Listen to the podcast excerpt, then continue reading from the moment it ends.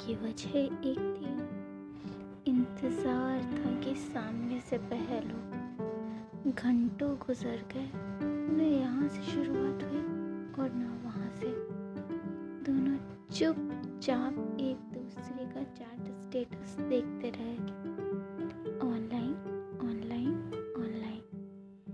यूँ ही एक दूसरे को ऑनलाइन देखते कई शामें बीत गईं। हुआ जिसका डर था। प्यार हार गया जिद जीत गई। एक खूबसूरत रिश्ते का टूटना टल जाता। अगर ऑनलाइन टाइपिंग में बदल जाता।